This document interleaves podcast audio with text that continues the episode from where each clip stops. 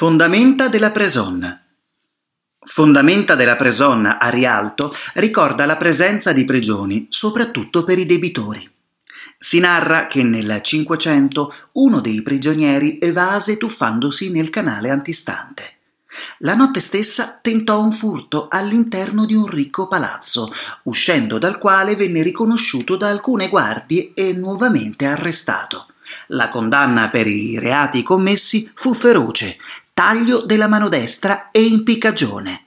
La Serenissima era molto severa nel punire malfattori e criminali, come testimonia anche il Nizioleto, in Rio del Garaffo a Rialto, ponte dei Squartai. Il termine potrebbe alludere ai quarti di carne bovina che qui venivano portati dalla terraferma, ma potrebbe avere anche una spiegazione più macabra.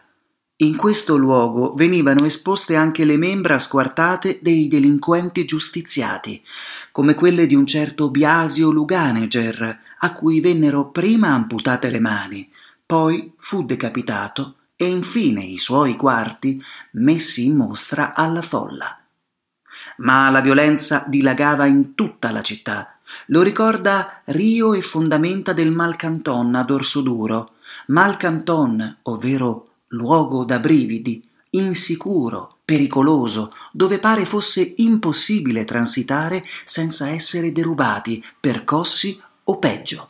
Si narra che qui fu ucciso addirittura il vescovo Ramperto Polo, reo di aver preteso decime troppo esose.